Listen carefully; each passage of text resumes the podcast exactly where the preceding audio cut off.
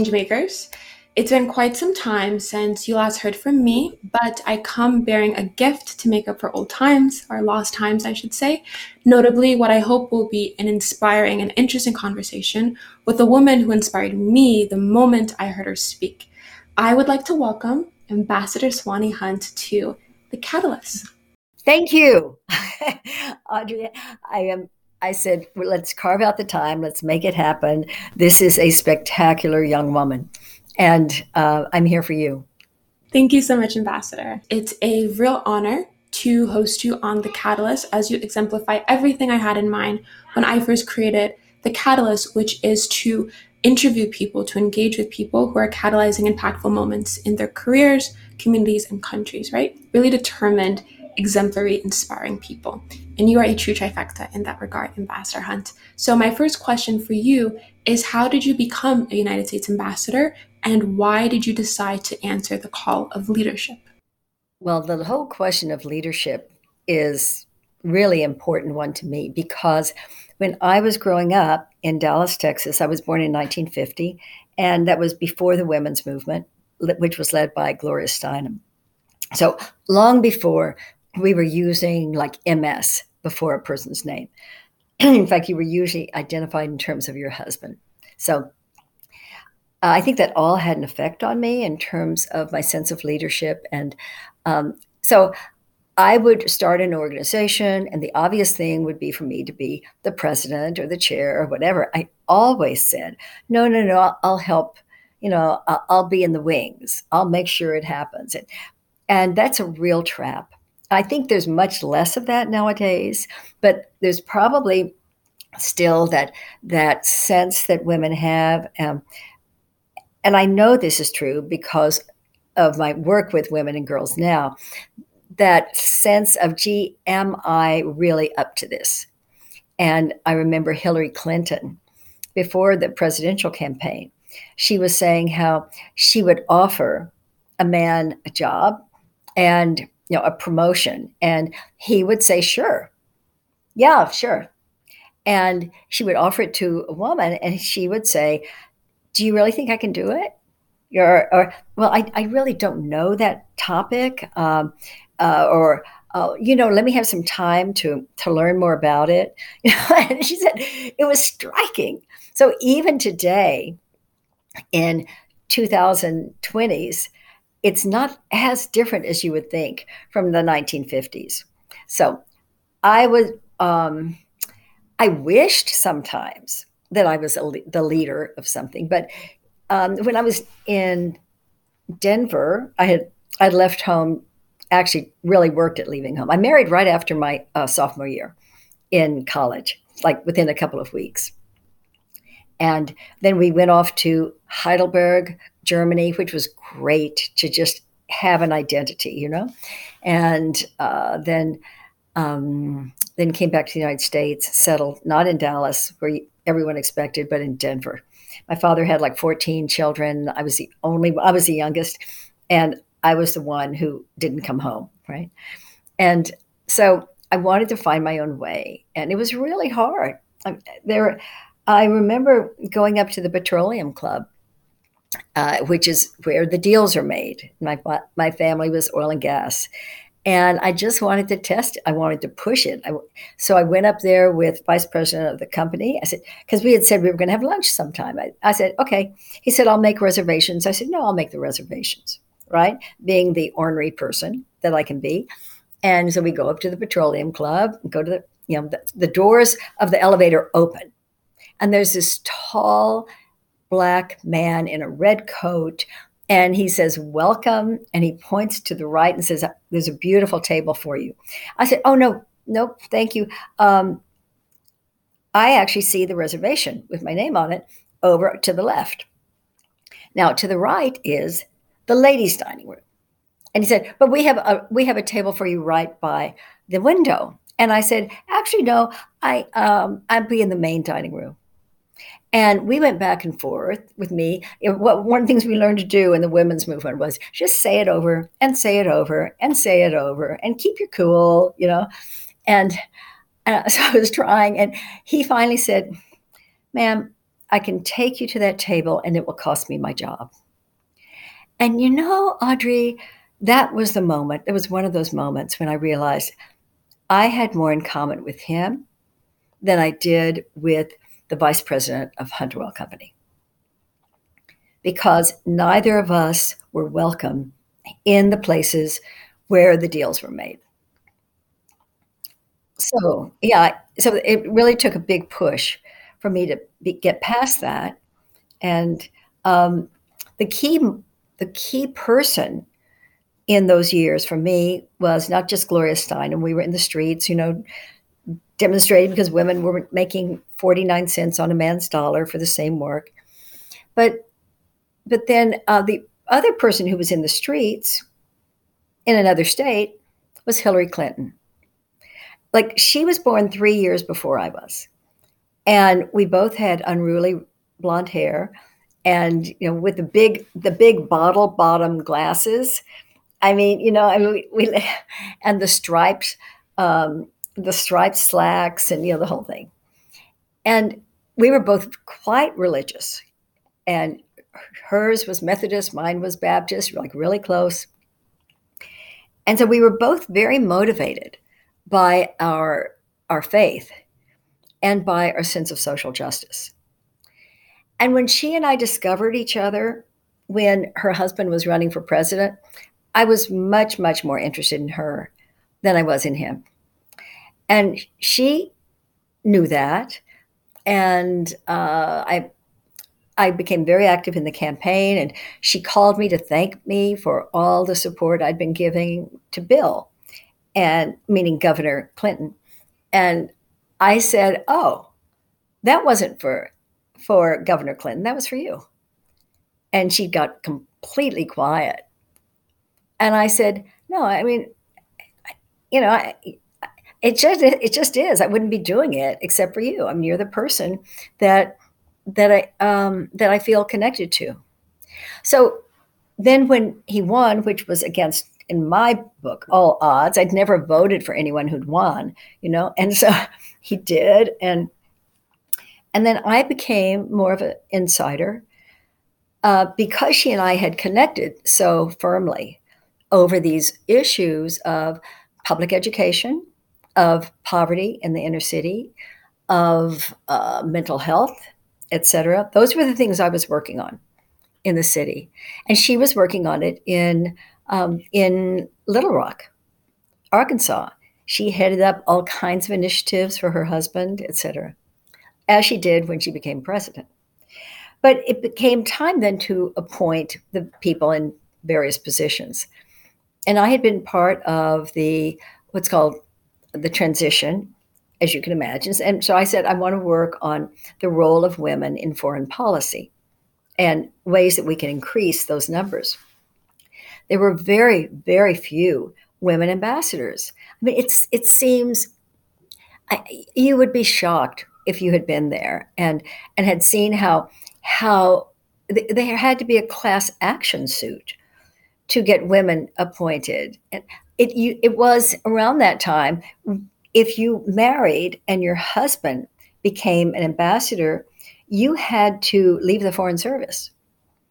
Know and you know it's just it was just incredible um, how it was how pervasive it was whether it was in the government or whether it was in families. And I, I was around audrey when it was um, not illegal to beat up your your partner, your wife, right? And we were really active in getting laws passed about that. And because cops would come to the house, they'd be screaming, and they'd come in, they'd open the door, they'd say it's a family affair, and they'd close the door. So we had to, you know, we had a lot to do in those times, like we do now. But, but the things we had to do then, they were so integral to who I was. And so when then it was time to appoint the ambassadors, Hillary said, I was told by the new administration, I want her to be one of the ambassadors. And the administration people, they said, yep, what Hillary says is going to happen. And uh, but it's interesting how it's because she and I had bonded as two women, and we bonded over the issues of the poor, really. So then I, I my husband is saying, You've got to do this, you've got to do this. And he was a big push. My first, I've been married twice. My first husband, they're both great guys. My first husband was a minister, Baptist minister, and we connected in such important ways. He taught me so much about how to go deep. He um, he was liberal politically. I didn't know anything about that, et cetera, et cetera. But when there was one point as I was in my early 30s, he became very distant and i said you know what's going on? etc and he said he finally said you don't need me.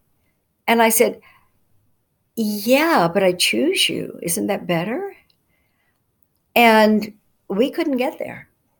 We we just we we couldn't make the change together but it's true, I was becoming my own person. I met Charles. He was a symphony conductor. And Audrey, I have a thing about men on stages. I'll put it out there because Sigmund Freud would put it out there too, you know. So I'm a good audience member. And so I am very encouraging of these guys. When he heard, we went out on our first date, and he's, you know, it was one of these um, sort of boring first well, let me let me look him over because Mark and I had divorced at that point, and and he said, uh, "So what are you working on, or what do you do?" And I said, "Well, I'm leading a mental health reform uh, for the chronically mentally ill, because we have to we have to just completely change the system." I had gone out with like four guys, and when I would say that, it was kind of like testing them, and they would glaze over. I mean, you talk about uh, what shall I say, an unromantic. Uh, you know, th- there was nothing. There was nothing of a teaser in there. And Charles leaned forward, put his hands together, you know, and, and you know, clasped and leaned forward across the table. He said, "Really?" And I said, "Yeah." And he said, "How are you doing that?" Like what? Like how are you? Are you engaging the city council, or is the, is the mayor involved, or are you doing it from a grassroots? I mean, I'm like, who is this guy? Who is this guy? And sure enough, you know, we ended up getting married right away. I thought, you know, first of all, by the way, I'm, you know, I'm a pianist, so symphony conductors. I mean, how many are there, right? Coming along. So that was pretty cool. And I, I didn't love him actually. I thought, well, I've already done the bells and whistles with my first husband, you know, but but this guy, he has so much of what I want and who I want. So I just asked some friends and they said, oh, yeah, you know, I don't love my husband either, but, you know, we have all these things, you know, in common and it works. It's really, you know, you can get the love, you know, I mean, you know, you can make it all work. It's like a puzzle. So I did. I actually came to love him a lot, a whole lot. You know, I, I guess that happens sometimes in arranged marriages.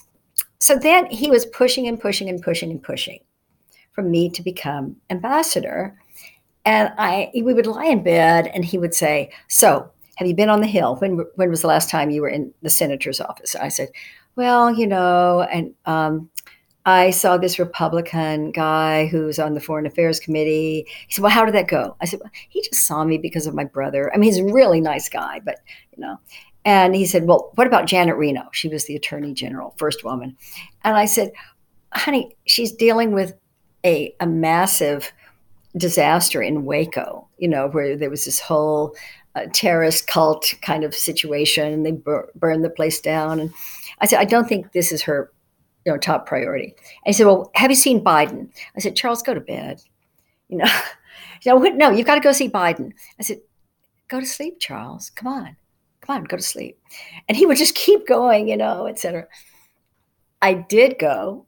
Joe Biden was the chair of the committee that confirmed me. I got there. I said, Charles, I don't know anything about foreign policy. He said, You're a quick study. And I, you know, it's like he was so gung ho. And, you know, that's a guy who's used to getting up on a stage and taking out a little white stick and waving it around in the air, and all these people start fiddling. I mean, but he wanted me to be in that position. So, one of the things I would say to your listeners is choose your partner really, really carefully, really carefully. And you may need to put the bells and whistles aside in terms of, you know, the being so in love, et cetera. Just choose choose someone who really believes in you, whom you respect, and that that is so important to know that this person is not going to be intimidated by you as you rise into your your full leadership your full leadership that that's exactly it and what i love about what led you to that moment of answering the call of leadership is that you had support but also there was a sort of heroine's journey of coming to the place where he says you know what i'm going to I'm going to take center stage, right? Just like Charles, I'm going to take center stage and I'm going to use my voice and I'm going to support what I believe is just and what I believe is right. And I love that there are so many critical change makers in your story. First, Hillary Clinton and Joe Biden and other people who supported you, who were like, yeah, absolutely, we want you, you should do it.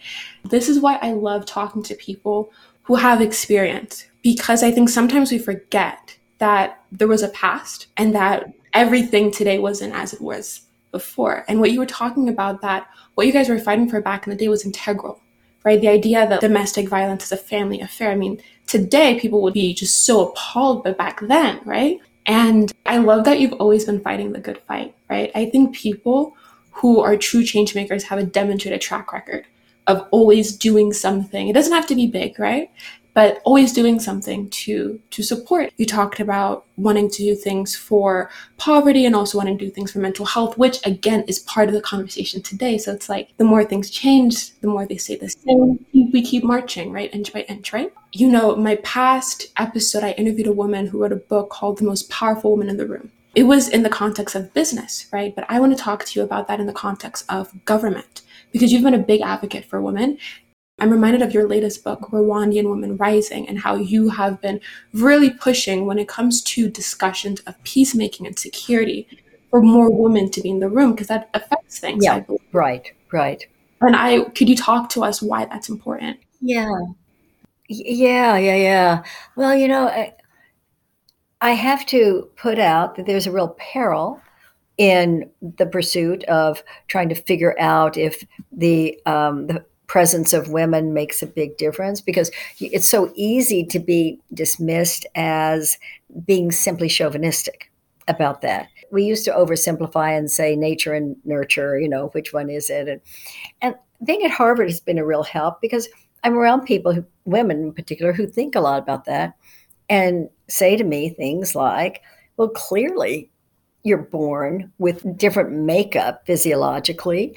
Obviously there's a very wide range for women and there's a very right, wide range for men and we see that even more now with the whole trans movement right? But there's something that happens when you're born which is the cascading effect. So you're born as a girl and then people start expecting certain things of you or expecting them from a man now we also know however that if you look at hormones and you look at how brains are working and how even a little infant, the, the smallest infants in a crib, if you hang a mobile, you know what that is, over the crib so that the baby's looking up when the baby isn't able to do much else, right? And if you have faces on the cards that are that are facing the baby from up above him or her compared to geometric shapes. the little boy, tiny, we're talking about weeks old, right, will stare at the geometric shapes. And the little girl, infant, will stare at the faces. You can measure that, right? And so you have this combination of things happening. And so, well, I wouldn't be, oh, y'all, I wouldn't be a guy for anything. Oh, neither would I. oh, God.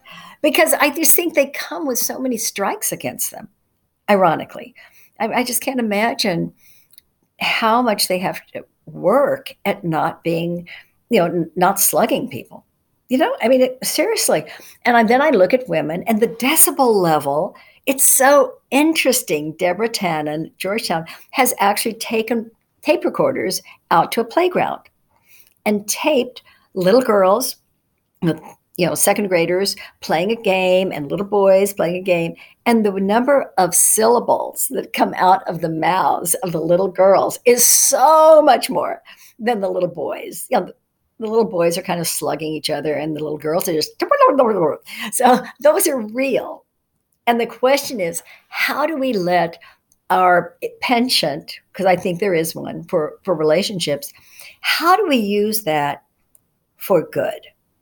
And my belief is that, and this was a hypothesis, but I actually have spent the last 25 years showing that this is true. And, and that is that if, in fact, you elevate women leaders in very dicey situations, in other words, if they're in Palestine and Israel, right? Or if they're in Sudan, or if they're in a Colombia, right? And it's never all women, it's never all men, but you know that. But as a group, the women, they will prevent a war or stop it or stabilize the country after a war much more quickly than men will. Men will be more successful at that if there are women even there. You know, and like men, when when you add women, even a few women, to a group of men, it changes the behavior of men a lot. And so uh, it's just amazing that that we didn't figure that out and haven't figured it out. And that's what I've been pounding away on in terms of foreign policy. I call it inclusive security. One of the things that women do, actually, which you wouldn't automatically know, is that women will look around the table and say, Who else isn't here? And they find the, the people in the hill tribes and they say, you know, why aren't there any young people represented here? How come how come we're talking about all the people who are being maimed, et cetera, and, and none of them are on the table, you know? Like we need to hear from their perspe- perspective too. And and what about people who are over 65, 70? Don't you think they might have a wisdom to bring? And so so the peace agreements that have women as signatories, even just a few women, women who've been very actively involved, a lot of them last 20 years. And normally five years is about the average uh, that a peace agreement lasts. So you're talking about stabilizing. The highest predictor of a war is if a country has already been at war because it's like a helix right you, you have the conflict and then it never quite is solved because you get really corrupt people who go in immediately after and you know they see it as an opportunity they go into the vacuum and then you you don't have stability again and you go back into the war again so if you can elongate the period of time without a war from 5 years to 20 that changes the world. I was talking to Hillary. We were working on helping countries create strategies for elevating women, particularly in conflict areas, but in general. And there are about 90 now. And she and I were, it was really interesting. She was doing a book signing, right? You know, I, I take the opportunities to see her. I don't mind standing in a rope line, you know, and going through, and then we do a lot of hugging and kissing, and then I keep going, right? So anyway, uh, she was signing this book, a book after she was Secretary of State. And I said, so I'll see you in a couple of weeks for this gathering that we're going to have with people from seven countries, teams from seven countries, all of whom are creating these plans, multi-year plans across the government to elevate women. And she said, yeah, yeah, I'll be there. And then she looked at me and she said, this is the hope for the world, isn't it? And I said, Yeah, yeah, it is. And that was one of those moments I'll I'll never forget. You know, it was it was this kind of a going back into your thinking. It was a very contemplative way that she said it, like, this is the hope for the world. She's one of, of course, the smartest people who's ever been born. And, and for her to come to that conclusion after being the head of the foreign policy establishment for the most powerful country in the world. It's such a simple, simple statement. Uh, but she and I worked on that particular issue for decades together. There was this moment, Audrey, where I had hosted negotiations to end a war. It was kind of the Syria of the time. And I was in Bosnia as the country of Yugoslavia was breaking apart with the fall of communism, etc. It was a genocide. It was a genocide against the Muslims perpetrated by the Christians. So there was this terrible massacre 8,000 boys and men, unarmed, who were all rounded up and shot. And I then pulled together an event a year later with the mothers who had lost their husbands, their sons, their brothers, every man in their life. And that was, you know, it, it's hard to describe what that is like in a whole group of them. And we, we had like thousands of them in this stadium, et cetera. Right before it started, I said, you know, we need security. And the U.S., the, the three star general is saying that he won't give us security and unless we invite the mothers of the perpetrators. Now that's a tough one. That's a tough one. Because those are mothers of 20 year olds that killed their 20 year olds, right? Because the general said, look, you have to be even handed. I said, no, that, no, come on, come on, come on. And he said, nope, we're not going to do provide the security, right? Okay. So I asked, and as soon as I got the words out of my mouth, I thought, oh, Swanee, I can't believe you did that. Because I know a lot, a lot about mental health. And uh, you don't ask someone who's traumatized like that, you know, oh, hey, could we have, you know, the mother of the people who did this to your, to you and to your family? And the woman looked at me and she said, Ambassador Swanee, yeah, we're all mothers that has stayed with me. It's kind of like Hillary saying, This is the hope of the world, isn't it? And this other woman saying, We're, we're all mothers. You know, there are these simple, simple statements. You don't have to make it much more complex than that. You have to have women teaching men, and you have to have women who are being taught by people like my husband, Charles, you know, to push forward. It's hard for me it isn't now. I mean, it's hard to get me now to kind of hold back, but you know, because I, it turns out that I had some natural leadership to add. But I'll tell you, Audrey, sometimes the answers are they're so obvious, and it's really on us. It really is on us as men and women to build our lives around some basic truths.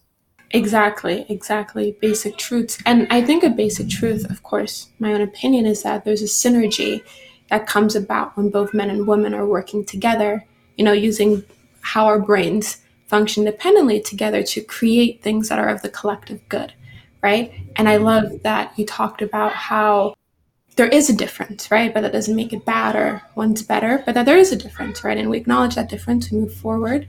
And also, when you mention these simple truths, I'm a big, big, big student of gratitude and mindfulness. And mindfulness will tell you that all the answers are within, right? And so when that mother recognized that, you know, at the end of it, the other side are also mothers, right? And we share that commonality. I think that's harder than anything else is to find that commonality. And, you know, it's important. It's important. And I want to talk about how we met each other, Swanee, or virtually met each other in the world we live in, because I met you at a very impactful moment in my life because I was taking this course that changed my perspective on everything. And it was Professor Orlando Patterson's course on human trafficking, which is definitely something we all know exists, but the depth, the breadth, the complexity, the nuances, that you have to be, you know, shown that, taught that. And you gave a special lecture um, and you said so many things that just opened my mind, but something that really stuck out to me. And again, this is moving the conversation to a different direction, but similarly to when we're talking about just the gravity of society. And, you know, you said something about human trafficking where you basically said, you know, we can't really have a conversation about human trafficking without first having a conversation about prostitution, right? And leading back to what we've been talking about with women in leadership, right? If women are taught at a very early age, there are opportunities for you, multiple, plentiful opportunities for you. Go forth, you know, we will support you. Imagine what the world would look like. And I think when it comes to prostitution, we learn in that course that, you know, the people who are suffering the most are women, right? If you could expand on your statement about how those two things work in tandem, right? This human trafficking phenomenon issue and also prostitution. Yeah, I'm so glad you asked because I, I think about it a lot because I'm an ardent feminist. And so when I talk to someone like Gloria Steinem, who really was the breakthrough leader on on um, women's rights, et cetera, in the 60s and 70s. And she says the idea that women are using the word choice, you know, that is not what we were fighting for. And you have a right, she would say, you would you don't have a right to be a prostitute, but you have the right to not be prostituted. And the, what she meant by that is there are certain choices you can make in which you may not be damaged, but because you are creating, you're fueling another system that may not be damaging you, but it's damaging your sisters, and by the by the, you know, hundreds and hundreds of thousands. In fact, worldwide, of course, you're talking about millions. So, and so the in terms of prostitution, when some people say, well, it's a career, I understand that, I think. Do I believe people should choose their careers? Absolutely. Are there some choices that are off limits? And I would say, yes, there are. And the reason is because a man, this is all to me about the buyer. A man buying doesn't go up to a woman or a girl and say, by the way, how old are you? And can you prove that? And he doesn't say, Are you in any way a victim of force or fraud or coercion? Those are the definitions of trafficking. He didn't ask her that question. and if he did, what's she going to say? Yes, I am. And, but my pimp said I have to do this. So therefore, I mean, you know, come on. I don't know how, since, since trafficking is embedded in prostitution, it isn't the same as prostitution, but it doesn't exist outside of prostitution. When I say trafficking, I'm talking about sex trafficking. I don't know how you get to it to sort of carve it out because the buyer isn't carving it out. And the women are going to say, no, I'm not being trafficked because they're they're in that. The, the trafficked women and girls, there's a reason they're there what you do though is you're increasing the demand when you like for example decriminalize i was talking to someone i actually taped this audrey i should send it to you she was in quote the life started as a teenager i don't know how old and until she was 30 african american she said look right now the number of men who are buying women and girls bodies it's a small number.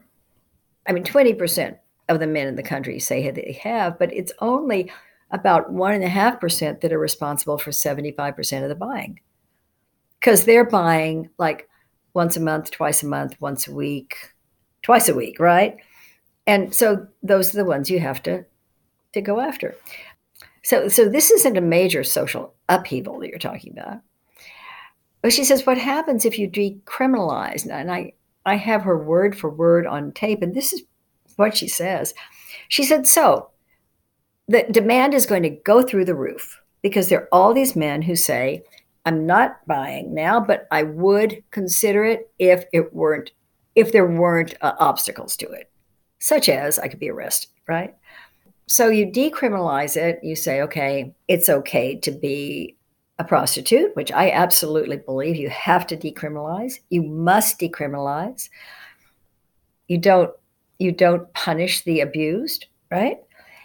The full decrim is that you also you take away any penalty for being the buyer or the pimp or the brothel owner. Okay, you just wipe the slate completely clean as if when you do that, you're somehow fixing a situation. And actually, what you're doing is you're doubling the number of men. I mean, it has such an opposite uh, effect. And and what she said is, she said, you know, she runs a program for for girls, right, who've been trafficked, and she said, so what's going to happen? What's going to happen? You're going to end up with twice as many of these guys And who are they going to be buying? You know who they're going to be buying? These white entitled, because they do tend to be much, you know, wealthier, et cetera, the guys do, to be buying that often, yeah. So these white entitled guys, they're not going to be buying the white entitled women who are saying, I should have these choices, right? They're going to be buying the black and brown, the black and brown girls, the black and brown women, because that group is represented way disproportionately among the women and girls who are uh, trafficked. And so she, like she said, it just makes me crazy. She said it, it's a travesty. And so she, you know, she's the real deal. That that's her world. It's not mine. I mean, I I get the theory of it, but Audrey, I'm not in this. I mean, as much as I've said about you know women, you know, and I've been talking to you about what it was like finding my voice as a woman. That isn't why I do the work I do on the trafficking because I'm not into rescuing women and girls. I just, that whole, I mean, it, it has almost no effect. It feels good to the rescuer. And I'm not saying, I shouldn't say it like 100%, but if you look at the lives of those women and girls, I mean, they, they end up back in the life. Most of them do. And it's just so hard to help them stay out. But I'm in it because of white on black brown. That to me is the issue. It is so clearly white entitlement on black brown vulnerability. Right, right. And what you said about choice and how people are using a label, you know, that the older generation was using to talk about very concrete issues, very structural issues, to now talk about something that they want to do because they believe that they get to do that and people get to do what they want. But when you said that, well, the choices we make have a cascading effect on everyone else, that that's the critical part. And you know, people know this. We know this about so many different things, right? Because if we participate in one system and it hurts another person, we're effectively participating in that person's suffering, right? And when it mm-hmm. comes to, you know, prostitution or you know being a voluntary sex worker it's tricky because what you mentioned is that you have people that are coming into sex work from a very privileged position right they want to do it they get to do it but then you have people where it's like structural issues. And we learned this in class very structural issues that contribute to that. And until those structural issues are addressed we can decriminalize it. And as you said and as that woman said you know very very vulnerable people are going to get hurt. And i'm reminded of the case of germany right? Where you have decriminalization. But effectively, what's happening is that the people that are being trafficked, because that's still happening, and the people that are, you know, the prostitutes, the majority of the prostitutes at these brothels in Germany are not native born German women. Mm-hmm. They're people who are being trafficked into Germany. Mm-hmm. But again, it was created to help the women. So it's it's a very nuanced, complex issue, and I think is rather important, which is why I call that course very impactful. And your lecture was also so impactful because the choices we make, as you said, have a cascading effect. And what I'm seeing now, the younger generation, the prevalence of OnlyFans and this idea that, oh, you know, there's this platform and we can use it whenever we want it just to make some easy money or just to make money that we need. But the issue that I'm seeing is that it's not fixing the root of it, which is economic insecurity, which is wages haven't increased in like decades, things like that. I think this idea that, oh, it's all a choice if we think critically about it, like, no, there's a larger issue at play. And so I think this conversation is very important. Yeah, and there, as you said, nuanced, but it, I don't want to hide behind the idea that it's nuanced because what what important issue isn't, right? And yes, you're right about the structural problems in all of this, and and of course we say women ought to have, they need it for the money. So if you were going to say, okay, we there's a shortage of corneas in such and such country, and we're going to ship corneas, you know, and they do. I mean, people, there is a shortage, and there are you know people who get corneas, and and so you say, okay, so we're going to anyone who will give us a right eye, we will, you know, we'll pay you for it. Yeah, we'll pay you ten thousand dollars for your right eye. Well, does that make it okay? And the answer is no. In part because what you're doing, you're fueling. You're fueling a whole industry. even if you say, I need the $10,000, et cetera, there's just, we have such understandable, clear limits in terms of what is okay. And of course, there's nuance, but we have a gut feeling about no, there is a line and there are there is social good and there is social bad right and i don't want to participate in some kind of activity that may help me and cause tremendous damage for others. Exactly. We're fueling, we're fueling. And we don't want to fuel. And I appreciate the moment that we're in now as a country because it feels like we're having these heightened conversations about the ways in which we fuel certain things. And I think that's very important. But it seems to me when it comes to this conversation, everyone's like, oh, you can just do whatever we want. Mm-hmm. It's it's an interesting moment in time. Yeah, yeah, because remember that this is a two person interaction. It's not just me as a woman. Mm-hmm. It only works for me as a woman if I can get a buyer, right? Either I go out and find a buyer, or or the buyer finds me. But even if it's the latter, I am encouraging the buyer, right? Now, what happens after that night that I'm with the buyer? What happens psychologically is the buyer liked what happened, right? looks for the next. So then that's when you get this cascade, as we were talking about, because it's not just about me wanting to get some money, some money, right? Quick money. I'm selling myself not just to a guy, I'm selling myself to a system that is an entrapment for people who are very, very, very vulnerable. And it's not right. Incredibly vulnerable, exactly. And, you know, we're talking in gender terms currently because as we learn in the course it's very gendered right the majority of the sex workers are women and the majority of the buyers are men and your earlier comment about when we talk about people who are coming over and over weekly monthly there's a very particular demographic that one can afford to do that right? Mm-hmm. and so it sounds very gendered and you know i think people listening might push back and say well you know audrey choice matters and you don't want to just talk about these things as if people are just in it for the money.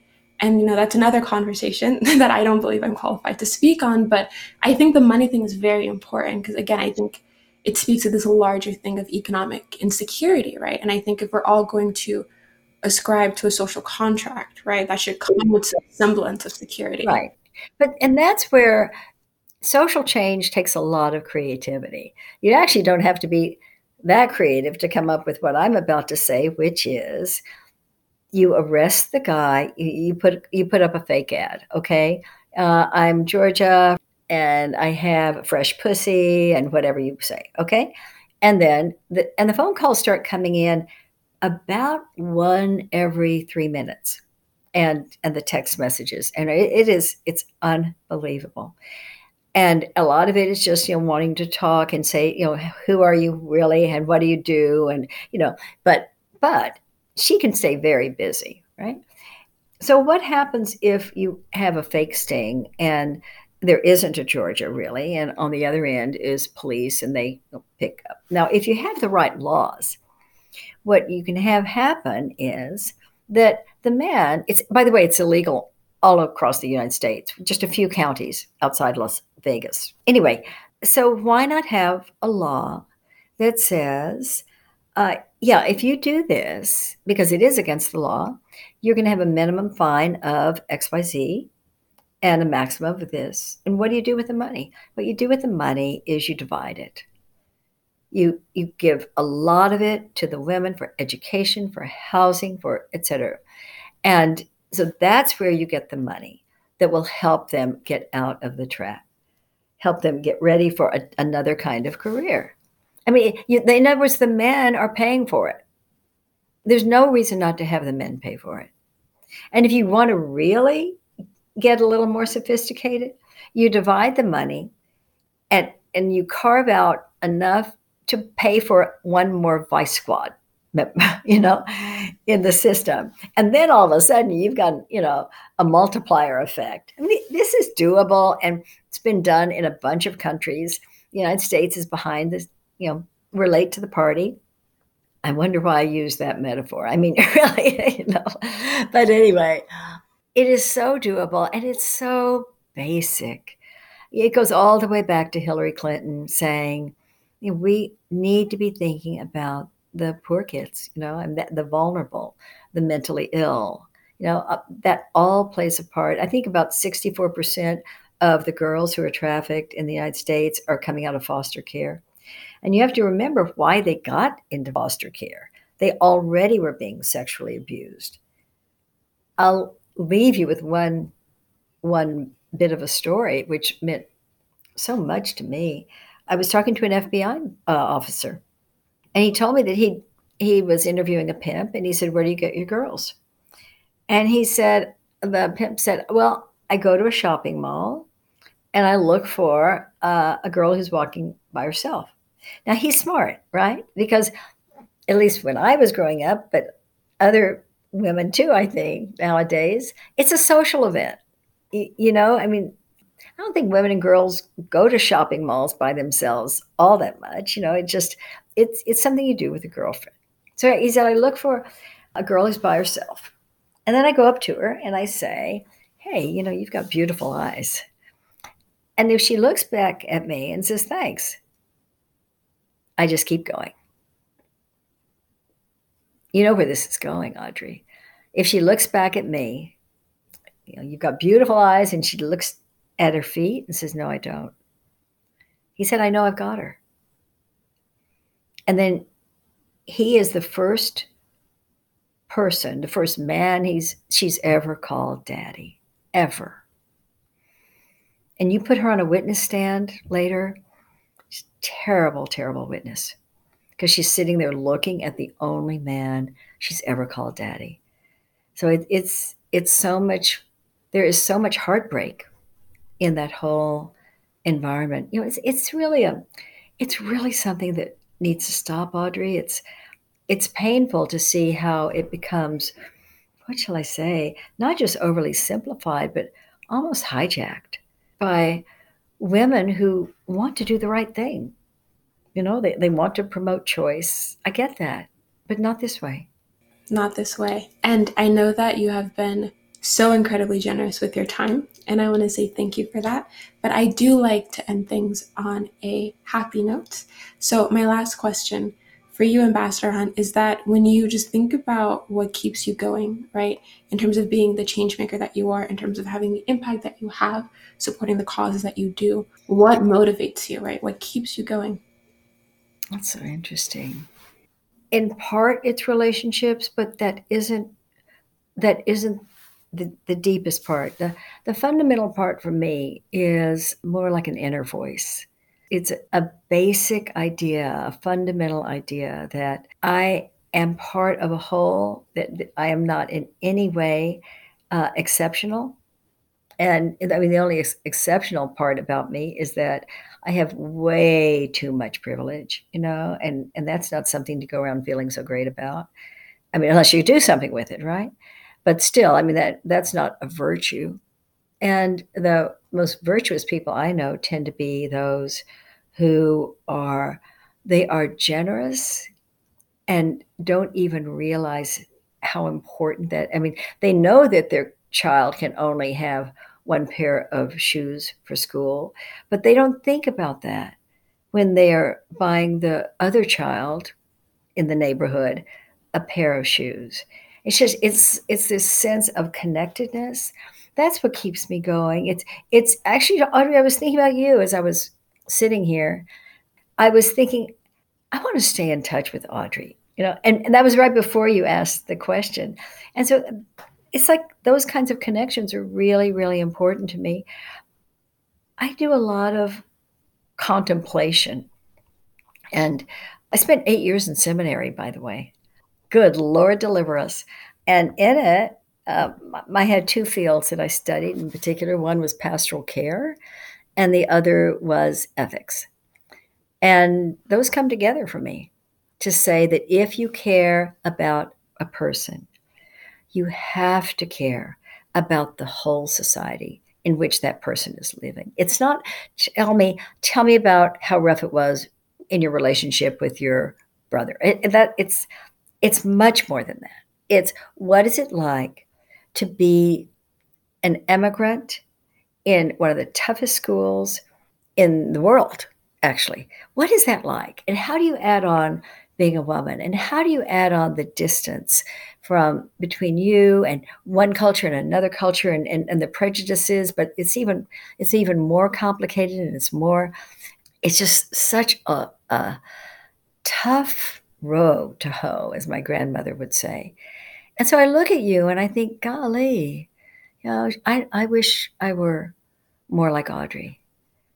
I do. I, I um, and that's what we do for each other. That we inspire each other, but we do it on a basis of something fundamental. There has to be a core. There has to be a, a sense of right and and good. I'm not into a lot of right and wrong. There are a lot of things that you would expect me to be into, like there. I mean, I'm not motivated by the sanctity of human life. I mean, I, you know, I, am other people are. I'm, you know, I'm just not.